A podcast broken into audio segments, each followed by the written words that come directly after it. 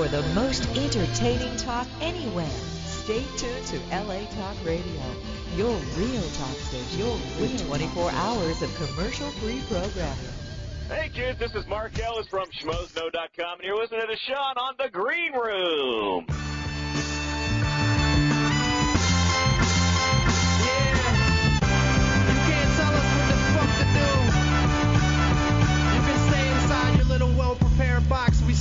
That shit like a homeless man trying to change his life. We do it so fresh, and we do what the fuck we want to do. The Green Room is brought to you today by Amazon and their $5 MP3 album.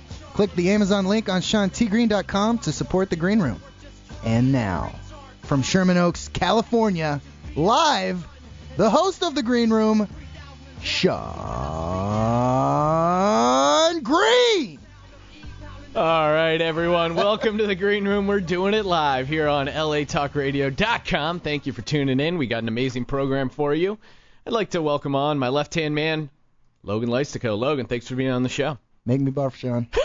Make me barf. As a callback to last week's episode where I forget the context. Logan, do you remember where your catchphrase "Make me barf" came from? Uh, well, I just I remember I just said it, and Matt wrote in that I, it should be my new catchphrase. But uh, yeah, Matt was it? Sullivan tweeted in at Green Room Show. some, it was something that was tacky, and I was just being like, "Oh, make me barf." It was really weird for me to say it. well, yeah, I think it was something with you were disgusted about the story. I think it might have been the Arnold Schwarzenegger story. I could have been wrong. And you were talking about how it was overcovered, and you said, "Oh, this makes me barf." I, don't- I don't really remember the context, but "make me yeah, it barf." was something to do with uh, paparazzi and Oh, how they that call was right. themselves journalists. Yes, we were don't- talking yeah. about the paparazzi and how they would take pictures of this 13-year-old kid. who- Yeah, that's Well, it as if the kid Oh, didn't have a complex enough. Right. He's 13 years old and he's just out there trying to play in his yard and forget about the craziness about what happened, forget about revealing who his real father is, and there's just a guy popping his head over, taking pictures. It's on every piece of media known to man. No, that kid's not gonna have a complex. Well, if he does, if he has, uh, well, feel free to call in, guys. LegalZoom self-help hotline. I was gonna try to tie it into LegalZoom and say, oh, he could sue using LegalZoom, but LegalZoom doesn't offer legal services, Logan. As we know, they offer self-help legal stuff at your own discretion. solutions. Yeah, Yeah. yeah, they help you do it yourself, and that's always the It's cheaper, one better way. place, basically, where if you want to get something done and there's a lot of forms and stuff to fill out, they put it all in a convenient, organized Yep. place for you. So you can Trademarks, patents, Yeah. wills. Perfect gift for dads or grads. Log on to LegalZoom.com. enter green in the referral code. That's the only reason that I read nice the one. LegalZoom spot today was because I wanted to crowbar in grads. the dads and grads. Well, this guy, he's a college graduate, and now he's also working as a stand-up comedian all around town. So, originally from San Diego, I'd like to bring on Justin Decker. Justin, thanks for coming on the show, man. Hey, thanks for having me, Sean. Logan, I'm excited. Yeah, Got is my this your five. is this your first live radio show? I've never been on the radio before. What's I'm it feel like? You want to do any shout outs? You want to I hear my voice in the microphone. I like it. I like it. I think I have a voice for radio. A little nasal, but Yeah, you do. You do have an interesting voice. You ever think of doing voiceover work, something like that? no, I haven't. I, nope, I have never not. crossed your, never crossed your mind. Well, no, now but I'm working in a mailroom, so Now before can the sh- do that. before the show, we were talking about a clip that we played last week that got picked up by the Succotash podcast. A clip of Cornell, Logan, and I uh, breaking down Tom Brady's reaction to being drafted in the eighth round and how he was so angry and he was gonna he was gonna go crazy and he was walking around the with uh, the town with a bat, which probably would have been pretty scary seeing Tom Brady angry roaming around town with a bat, and how he's he never forgot it even though he won those Super Bowls. And I had the line of, uh, or no, Tom Brady goes, yeah, I mean, it wasn't for the Patriots taking a chance on me in the eighth round, I could be I could be out selling insurance somewhere. And I was like, what? When did that become the job that we're just gonna bash unequivocally, like, oh, those stupid insurance Absolutely. salesmen? I would love to sell insurance. Yeah, right. That's Yeah, the job that'd be- I'm applying for. I would I would love that. Yeah, you don't want to feel like, oh, hey, I can't be a professional athlete. Guess I'll be the exact opposite, an insurance salesman. That's the worst thing. And we were talking about it. If you were a college athlete, and I mean, Tom Brady was pretty well known as a college athlete, you go back and you sell insurance in your hometown.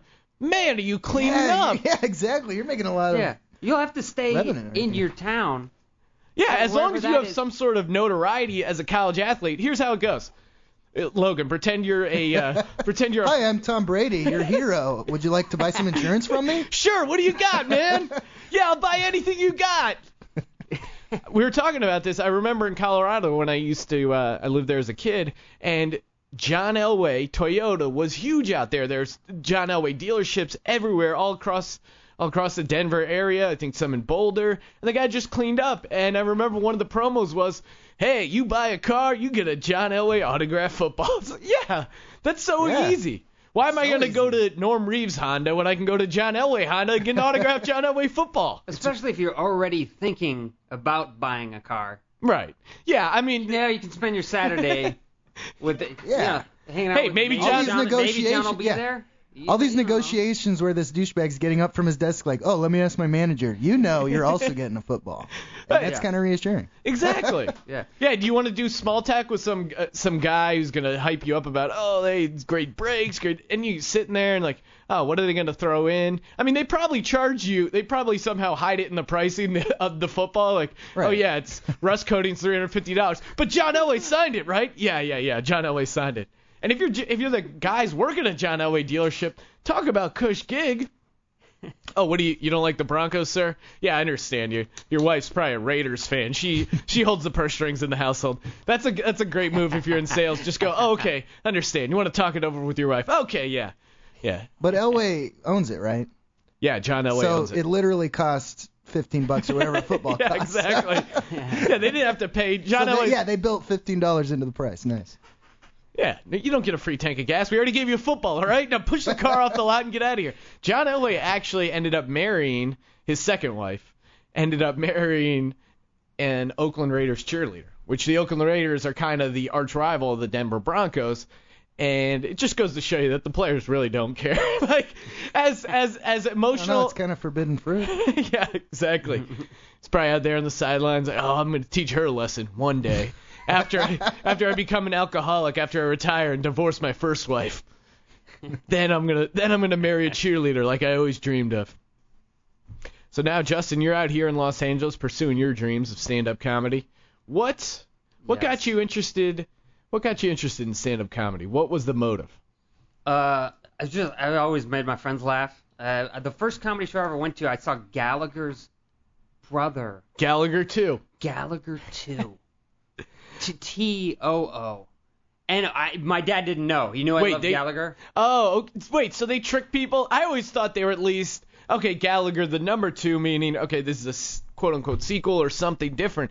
So they they they build the show as Gallagher T O O, and you think, oh, this is too much Gallagher to handle. Yeah, those that was during the days when you stand-up comedy wasn't everywhere. I would go to the video store. It'd be Bill Cosby, Yeah. Richard Pryor, and Gallagher, and I picked up Gallagher because he's a watermelon. yeah, exactly. I mean? Yeah, Bill Cosby's not out there with a watermelon. Yeah, maybe Yeah. he enjoys eating them, but he's not out there smashing them. He doesn't Yeah. appeal to the youngsters quite Yeah. right. So I said I think they build it too. They build the show as Gallagher's brother, but you you miss it. You, my dad knew I liked Gallagher, so I went to see him open air uh, theater. I, I don't know. I was like 11, uh, in like ni- I don't know 92 or something, and he's clearly on drugs.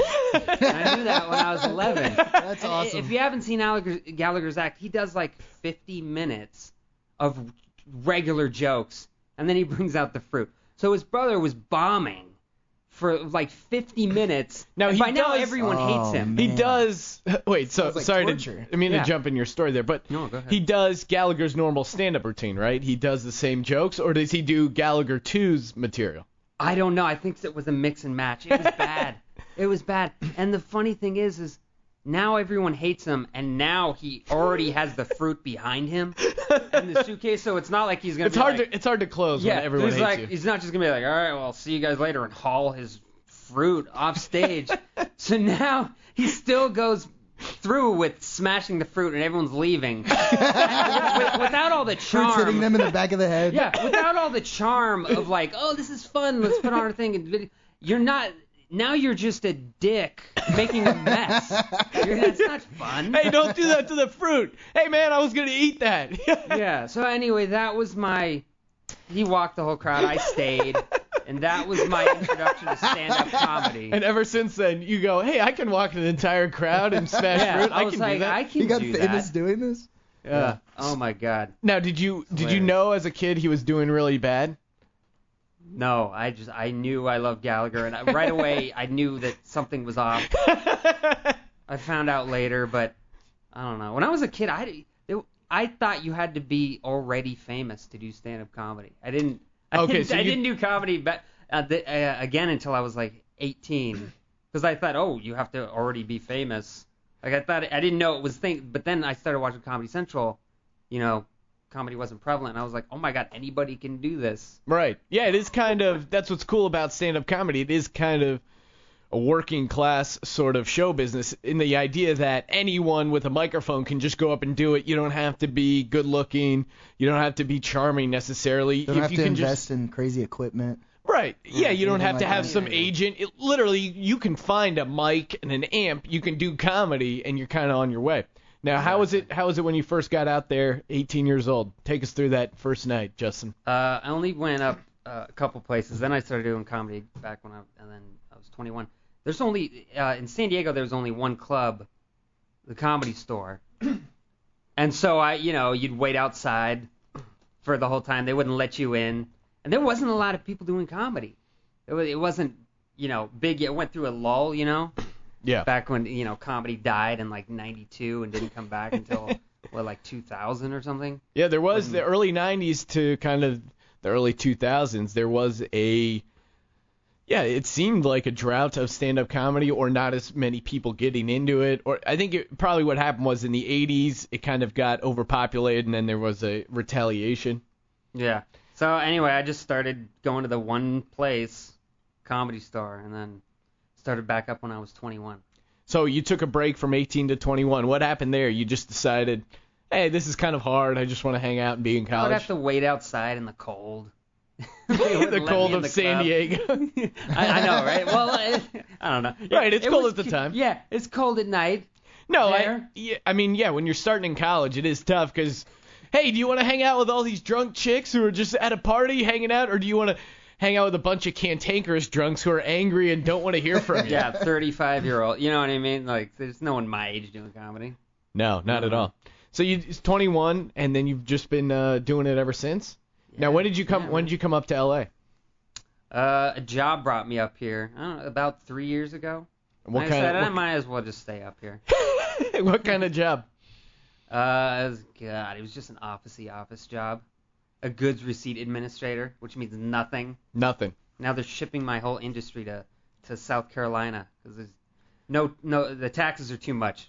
Well, that's the thing, California. California. We're driving businesses out. You hear this? Yeah. You hear this, Governor? Guy like Justin Decker's losing his job. It's Hey, if getting you're shot out there, I'm on LinkedIn. Check it out. Looks I- like a solid. It's a solid profile. Hire me. My dad recently, my dad texts me. He goes, "I'm up to nine friends on LinkedIn. I'm a social animal."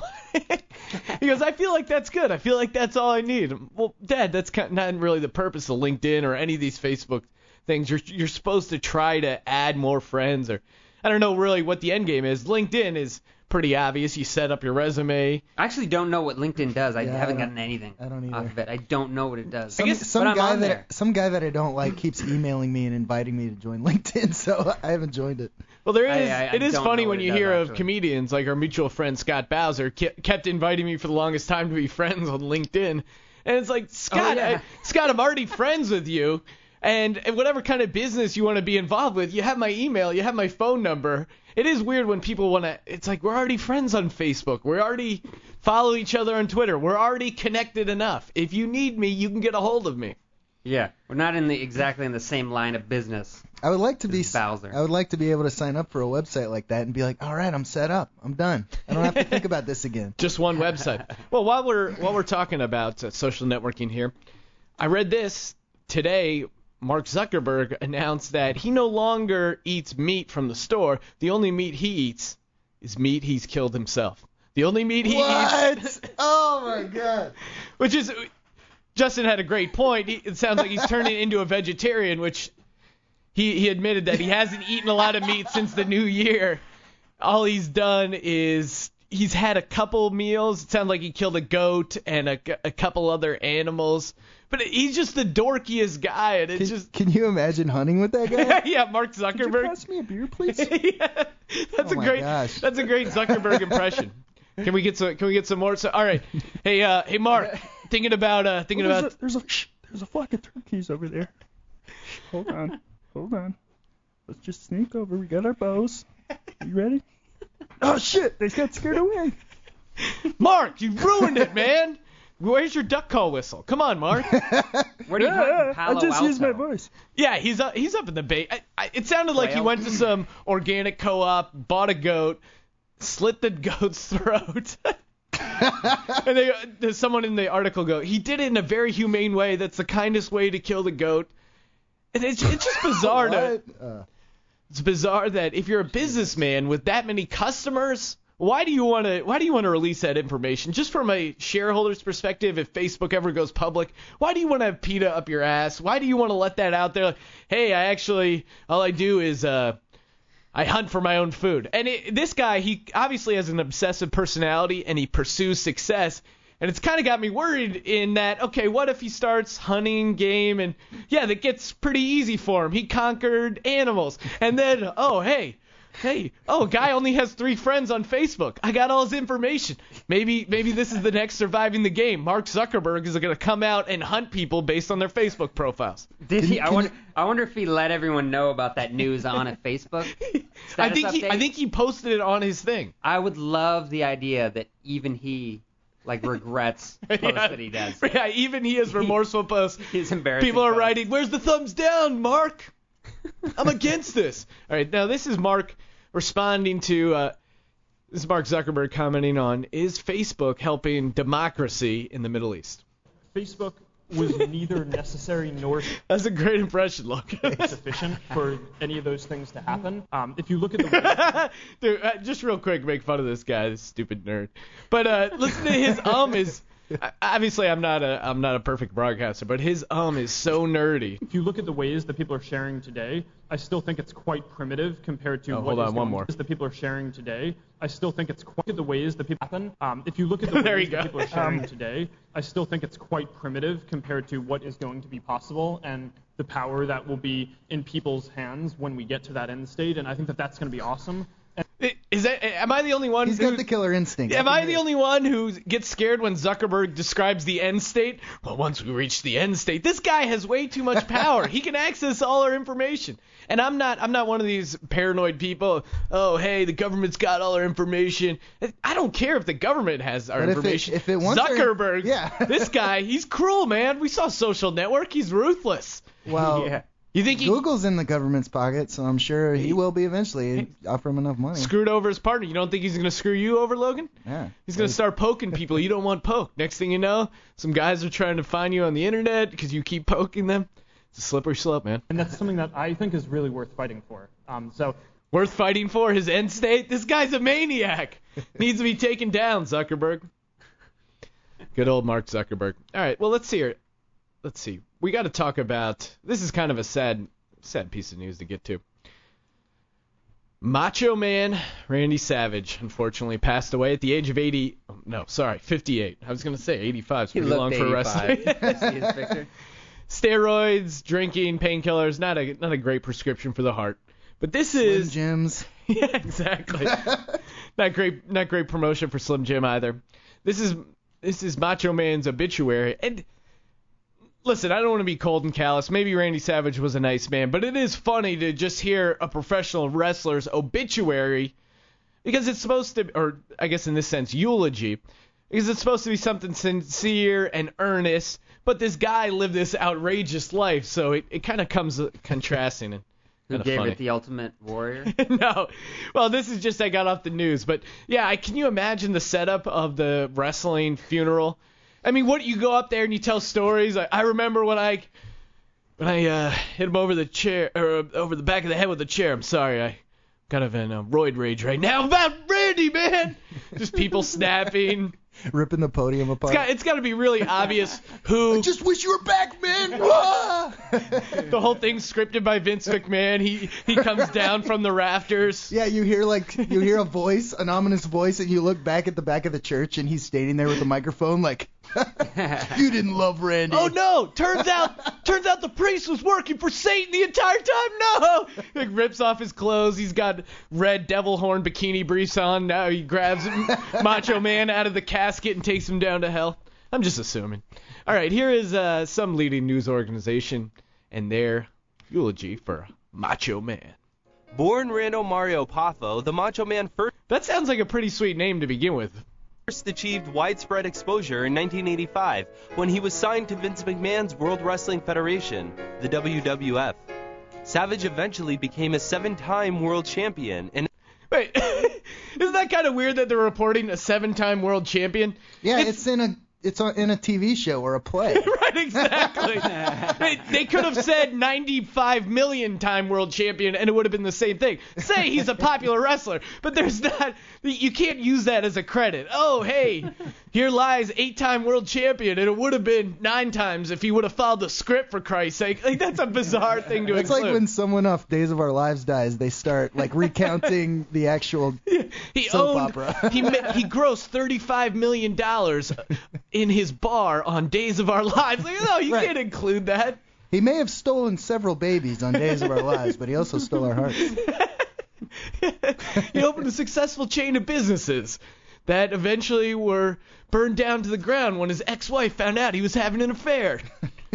That doesn't In Days fit. of Our Lives. In Days of Our Lives. attracted a huge following with his signature catchphrase, "Oh yeah." Was he the first? He was the first to do that? I, it is. Come He on. ripped off Kool-Aid, but whatever. Come on. If The you're gonna do a wrestling, Raisins? Oh no, the Kool-Aid, yeah. if you're gonna do a wrestling obituary, all I'm saying is, come on, sell this. Oh yeah. Oh yeah. And now somewhere, so, turns out God needed Slim Jims in heaven too. Like it, it's it's so bizarre to eulogize a professional wrestler's life. I mean, yeah, he's an entertainer, just a, a unique. He left a unique fingerprint on the uh, sports entertainment world. I remember that was a, a big point of contention back when you were kids. Like, oh, is wrestling real? Is it fake? And I remember watching with my cousin, cousin Rob, and we're sitting there watching the warning on the screen that says what you're about to see is choreographed stunts and such and such.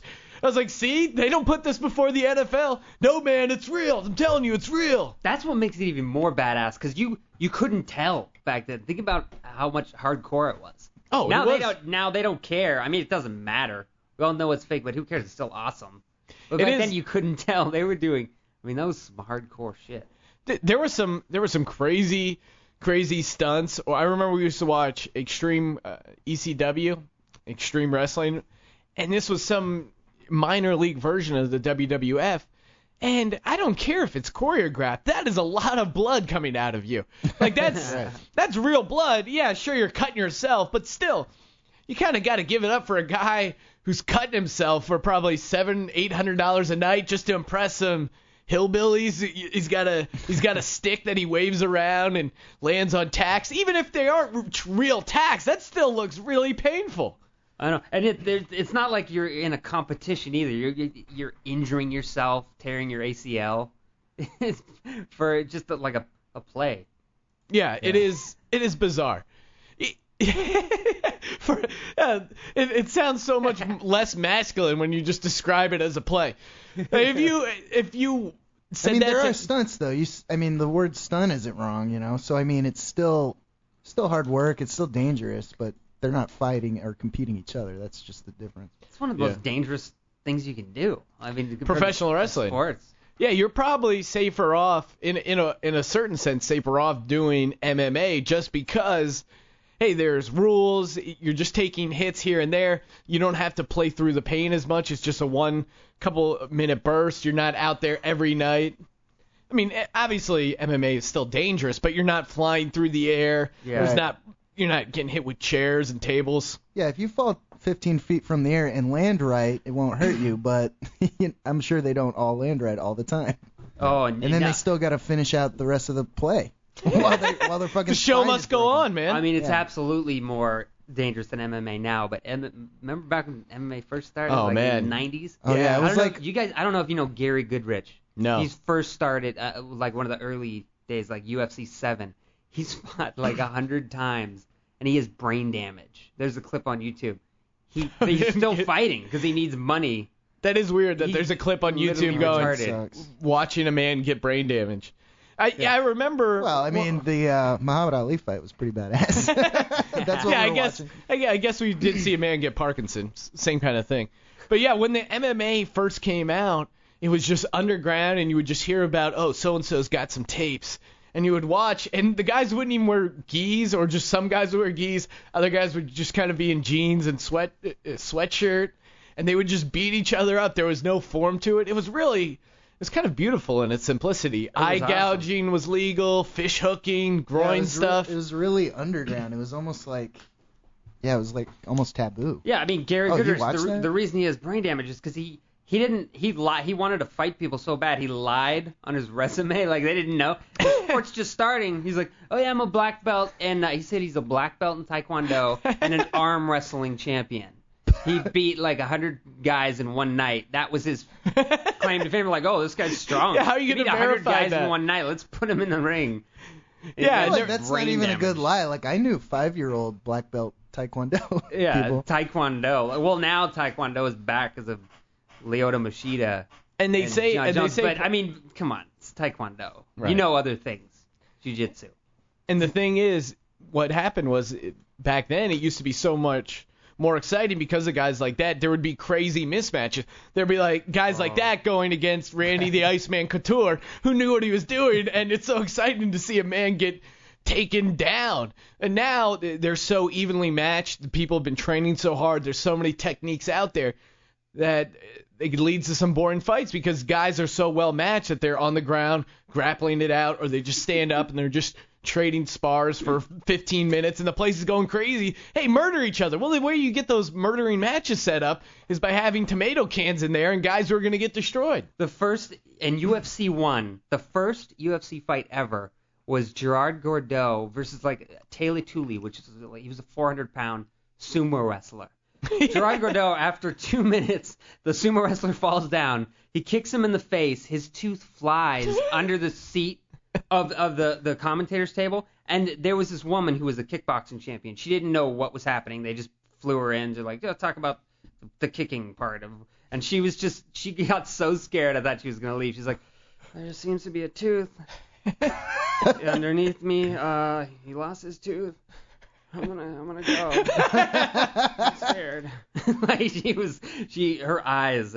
And this Were is this is a huge. reporter that was sent to cover this for one of She the only first times. did like she only did that one UFC one. It was Jim Brown.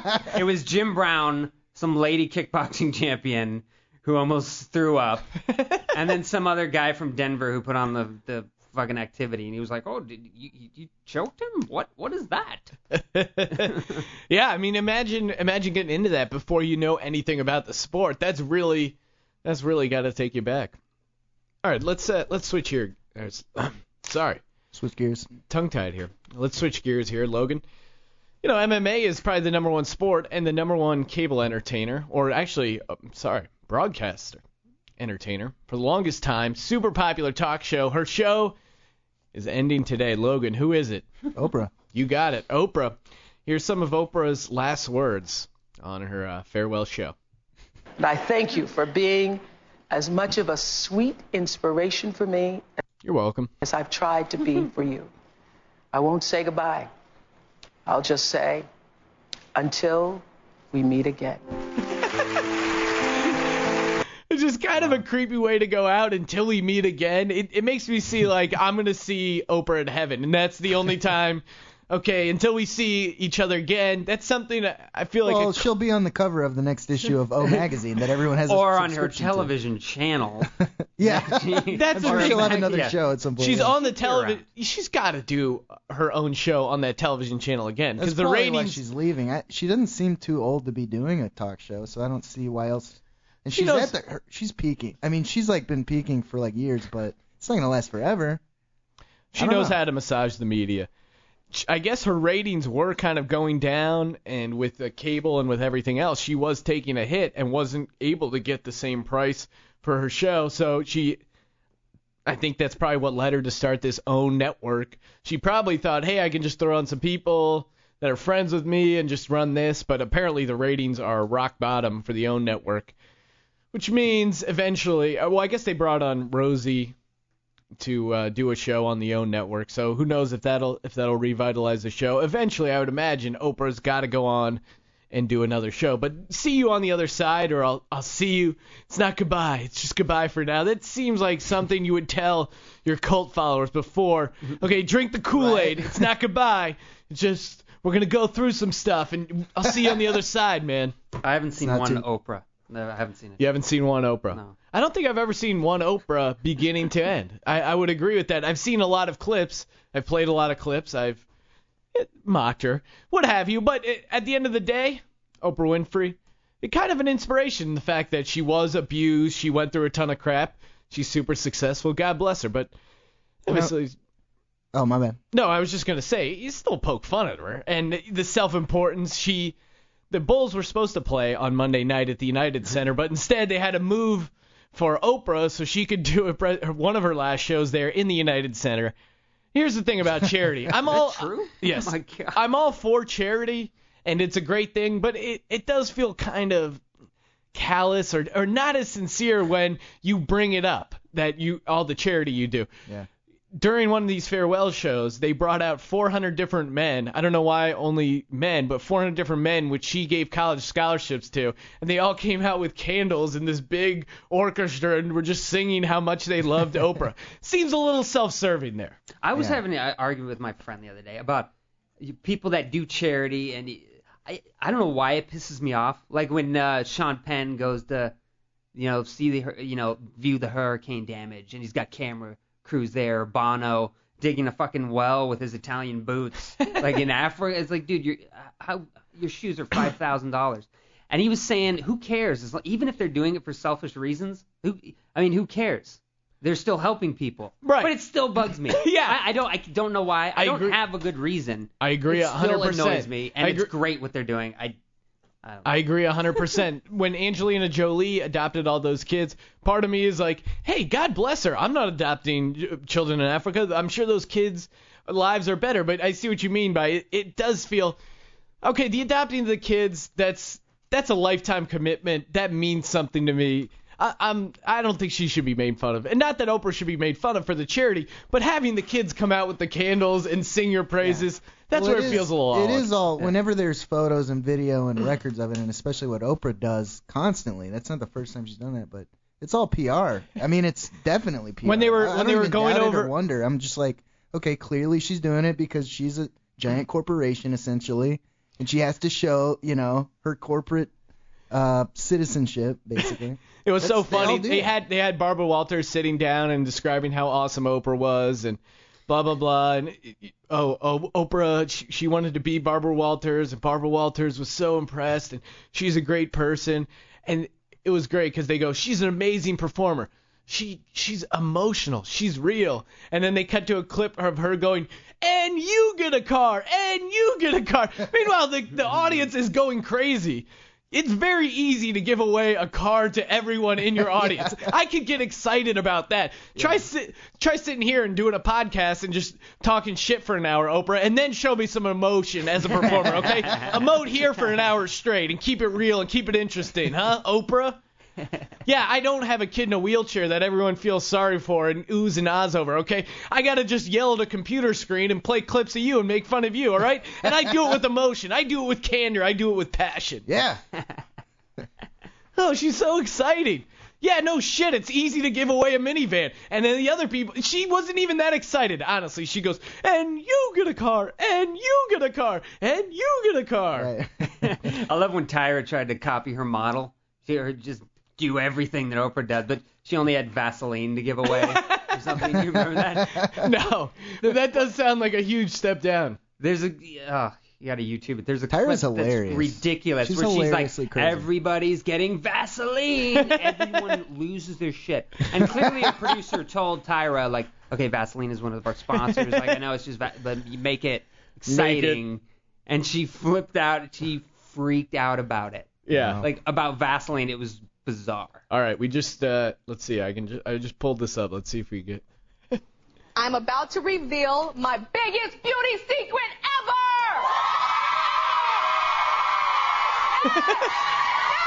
They're, the way they're applauding. I'm just here. I'm Because they just, have an applause sign. Oh, so they're like, the oh, first word in my God. mind when I hear. And anything cream, meaning I and anything. All right, and during the break, we had some really hunky boys that brought out these very special boxes to our studio audience. And inside the boxes is my super duper no fell skin saving eye and anything cream. That's an Oprah impression. Oh, exactly. That. Oh, Yeah. I could do anything. So on the count of three, I want you to all open them together. Are you ready? Drum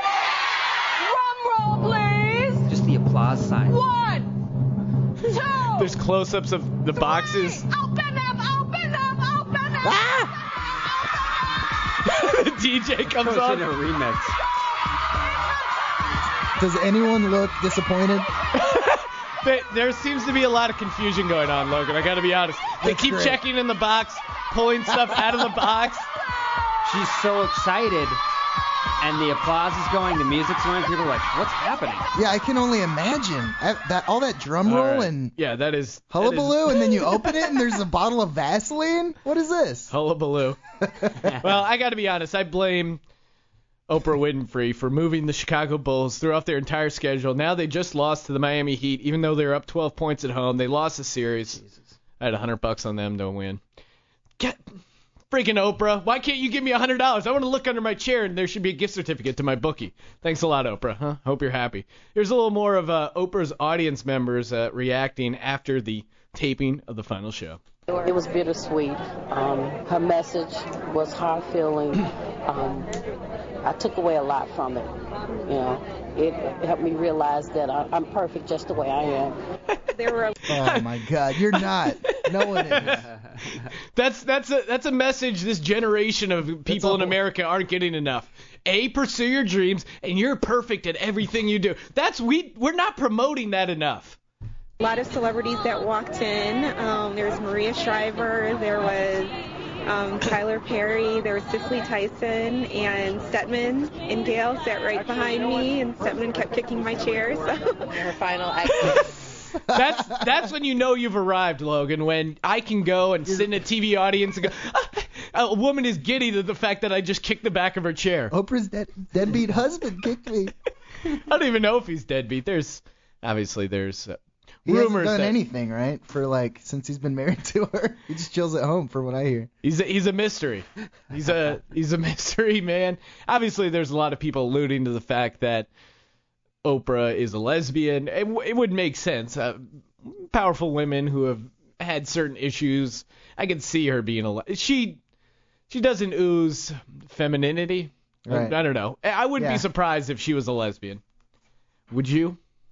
I have no idea. I mean, I like I said, I don't. You don't know She Oprah's seems I personal have very no asex- idea. She seems very asexual, like a grandma or something. You know, I don't know. I don't, Is that what got her so big? Like when she, she first started, it was just like women's empowerment deal. But, You but know what? now it doesn't. her show actually was a lot like Jerry Springer when she first started out. It was just a Oh, was regular it? daytime talk show. Seriously, yeah. If you watch some old episodes, it's like who's the father and stuff like that. And then and then I guess their ratings went up when they did more like heartfelt. Well, they say she. Stories and I guess stuff. they say she kind of mirrored Merv Griffin's format, or Merv Griffith.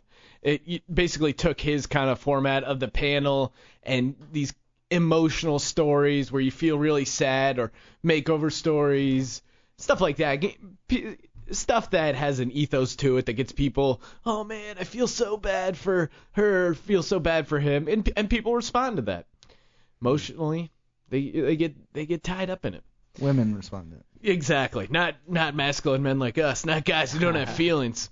This guy obviously had some feelings. Ed Schultz, who's on a radio program, he's also on some uh, cable news show, and he's a uh, liberal fella, and he's res- he's he's get, That sounded like you weren't trying to say that in a bad way, but he's a liberal fella. Don't don't hold that against him.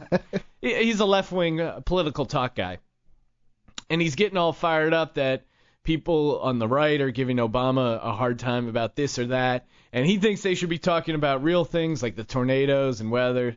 Eh, take a listen. uh, winds getting whipped up to tornadoes of horrific proportions, hot weather, all of this stuff. And what are the Republicans thinking about? They're not thinking about their next door neighbor. They're just thinking about how much this is going to cost. Uh, okay, whether you're Democrat or Republican, obviously the Republicans more fiscally conservative, but I think they even realize that's a bad policy to to go up to someone after their house is blown down. They're not going door to door going, "Oh, well, the government's not going to help you here. Sorry, buddy, you're not getting m- Oh, no money here." Obviously they're President Obama is going to be visiting Joplin, Missouri on Sunday. But you know what they're talking about? Like this right wing slut, what's her name? Laura Ingraham? right wing slut. God. What a hilarious phrase, right wing slut.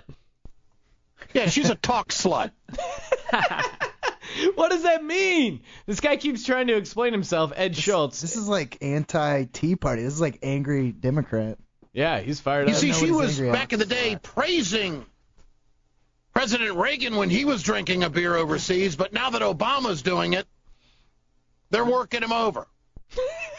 Oh my God, this guy sounds like such a Republican, but he's not saying Republican. He sounds like Rush Limbaugh. Well, exactly, and and that's that's the point is that whatever side of the spectrum you're on, you you realize when you play the extremes of these people how kind of comical it is. I'm sure this woman, Laura Ingraham, this talk slut. What does that mean, talk slut? I, I'm still trying to wrap my head around. You'll do any talk show. You'll talk to anyone. Any idea what no talk slut means? Right wing slut. Okay, she's right wing and she's also very easy. But what is her? She'll what- talk for free. She God, doesn't that's even so charge. hot, a right-wing She'll talk slut, to anybody, anybody for Well, free. But what is that?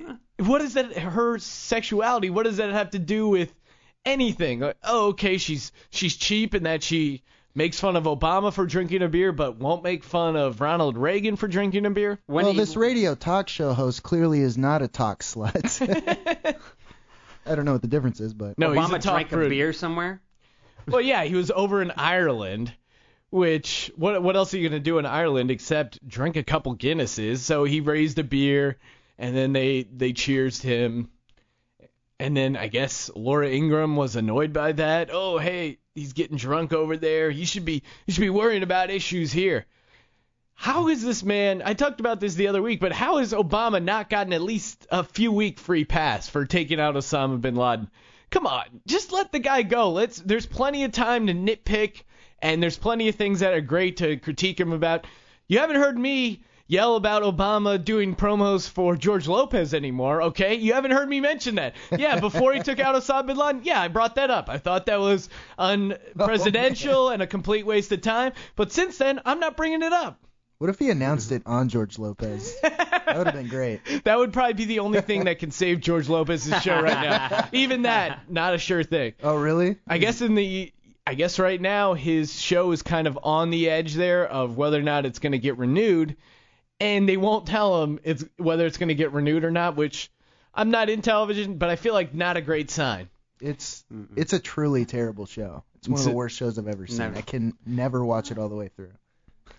I I've tried to watch parts because I know people who've been on it and stuff, and okay, hey, that was a funny bit, but he doesn't strike me as a guy who has the late night persona. I thought he was a lot better on the sitcom, and his sitcom was super successful because that's kind of his shtick, like high energy. Hey man, you know, hey, what's up? Oh, hey, family, Yeah. we're all. We're all Latin guys. Hey, what's what's crazy Aunt Latin doing? Stuff like that. Hijinks within the Latin family. That seems to play You to his strengths. you don't see a lot of stand-up comics constantly moving every part of their body while they talk. he, he looks like he's a serpent, like dancing, like looking at a mouse or something about to strike every time he tells a joke. God, He he does. it's like he, stand fucking still. he is likable and he is he is talented, but he doesn't seem to have that late night energy. That the late night energy that seems to work is almost a casual.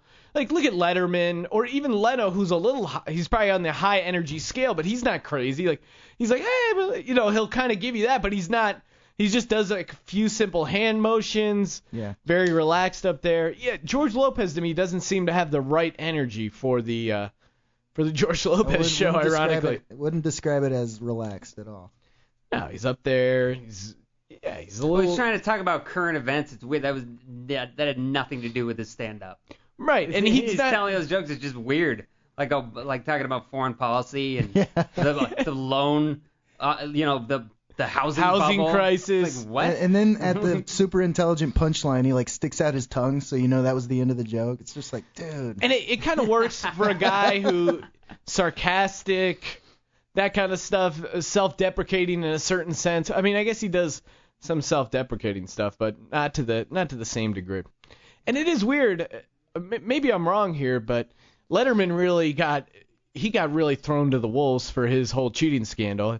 And obviously, it's going to bring a lot of negative media attention. But George Lopez divorced a wife, the same wife that gave him a kidney five years ago. I felt like he kind of got off easy in the media sense.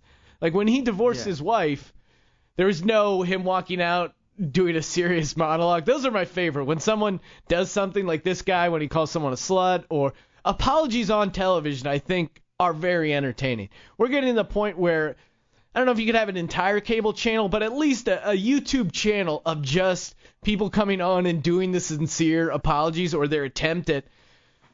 I just wanted to say the uh, the words that you heard in that last segment they they slipped out. That's not normally me. Dave Letterman he he really nailed it. Look, you're gonna read some things that I I did some creepy things and people have no idea, so they're just still laughing like ah. No, no, seriously, I did some creepy stuff. Then the audience gets really quiet, and then I start laughing because it's just Yeah, that's too funny. it's a bizarre Yeah, thing yeah. to walk out. His- by the way, that proves. I- I think he's completely dropped the ball. He used to be good when you know when he had late night, but now his audience is so dumb. That happened before when he had Seinfeld on, and they were talking about uh, what's his name? I forgot his name that played Kramer. It was and so he said funny. the N word. It was such a serious subject, and he comes on and like does this apology, and uh, David Letterman's dumbass audience just starts laughing like it's a joke, and it's like, no, this guy said the N word. That's when you know you got natural talent. I do remember that. Jerry Seinfeld, I'll tell people, he was like, "This is not funny. Be quiet." He's just gets People are laughs still laugh. at the worst time of his life. He's trying to apologize. He's still getting laughs. I'm like, fucking, I'm so jealous. I guess in the audience's defense, they are hyped up. They're like, hey, the warm up guy comes out, hey, everyone, get out there, laugh, blah, blah, blah. And then Yeah. They're, Dave Leonard- on a trip to New York. Yeah. I'm so excited. Da- and then Dave Yeah. Leonard strolls out and has to talk about his uh, side piece of ass. Like it is, it is uh, incongruous. Uh, okay, is this some bit where he's? oh, okay, because he always did bits with her. This must be a bit where he talks about taking her to a secret fuck room and. Oh wait, this isn't a bit. This is him. Oh okay, he's getting blackmailed. And yeah, the the Jerry Seinfeld Michael Richards thing was hilarious because. Jerry Seinfeld sitting there trying to promote Seinfeld season six, and then and then Michael Richards is not there. Michael Richards appears via satellite. It was kind of funny. So yeah. it just, I mean, they, what they should have had done is gotten the door from the sitcom and had Kramer do his like to, to burst through the door Oh and, and then and then go, no, but serious guys, I'm here to talk about how I Right. scream the N word. They might as well. They they, they cut had to him the appear- shot. Yeah, they cut to a shot of him in like a recliner, and he's like has his hands neatly folded, and he's like, "Let me talk to you now." And this audience has never seen this guy not be Kramer, by the way. Right. Oh, no one has. yeah, a few people at the Laugh Factory saw him not be Kramer, and things got dark. So you're basically looking at Kramer with nicely combed, like slick back hair. Being now, serious. I just funny. just from working in TV uh, as a production assistant or something, just the technical things are, are really what I find funny in in some of these situations. Like like the guy writing the cue cards when when Letterman comes out for the monologue. Does it just say talk about the slut? Like what does he have? hey, talk about the uh, affair. Talk about being blackmailed. Uh, obviously, he probably just improvises it, but or um or Michael Richards. Like how do they decide what kind of background to have in the satellite feed? Because I think they showed they did like an LA skyline thing. Like okay, this is serious. Let's, well, what do you, how do you decide that? Oh no, let's go with the tropical theme. Maybe it'll lighten it up a bit. The man screamed the N-word. You're right. Let's do maybe some urban thing. No, stay away from urban. Imagine that conversation with the poor guy having to set up the satellite feed. It's not fair, I tell you. It's not fair. It's not fair that we're out of time, man. Time flew by. That's it. Justin Decker, thanks for being on the program, man. Where can uh, where can people get more Justin Decker? Well, If you're in Los Angeles, which is the only place that I perform, No, we just did a uh, we did a set at the Comedy Store in La Jolla, San Diego, oh, that's right. Yeah. My mom sent me a text right before I went on stage. saying that me and the other comedian that we were there with weren't funny. No, she said, "Yeah, this is this something like that. This hate to say it, but uh, everyone's not funny." That's so funny. Thanks, mom. She still comes to the shows. She doesn't like a single one of them. Not and one. I, I felt like so. I felt like I had I, I don't think I killed, but I felt like it had a pretty good set. And you had an awesome set. Yeah, and there was you could feel like one contingency. or There was a pocket of the room that just wasn't wasn't coming to game. and then uh, he goes on stage, Justin, and and it's like, "Oh, my mom just sent me this text message. Oh, I'll read it later," or like made some joke, and then you forgot to get to it. And I afterwards, I'm like, "Oh, Justin, what'd they say?" Thinking like thinking the mom's gonna say, "Oh, what a charming young lad that is." It's like, oh, Sean really sucked. Never had that guy over. no, I think uh, she.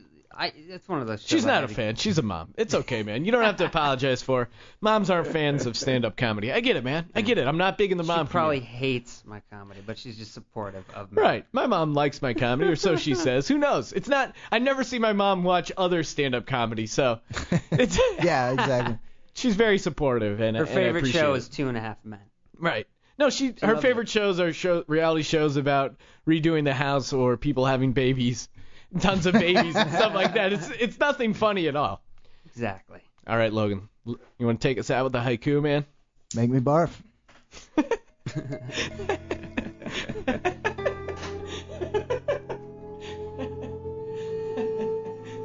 Savage eulogy. George Lopez will get canceled. You dirty talk slut. Strong, Logan, strong. Past couple ones a little rocky, but this one back to A grade. Oh, really? Like, no, I'm kidding. But this one did stand above the rest. I always enjoy the haikus, and I always enjoy doing this program. Hey, if you guys are in the Los Angeles area, we have the Comedy Garage Saturday night. It's back in a new location. Just search the Comedy Garage on Facebook or go to thecomedygaragemovie.com to check out the Comedy Garage documentary. And I will be performing at a show called Ham Clown tonight, the Alexandria Hotel downtown. Thank you everyone for tuning in. We do it live here every Thursday night, 8 o'clock on latalkradio.com.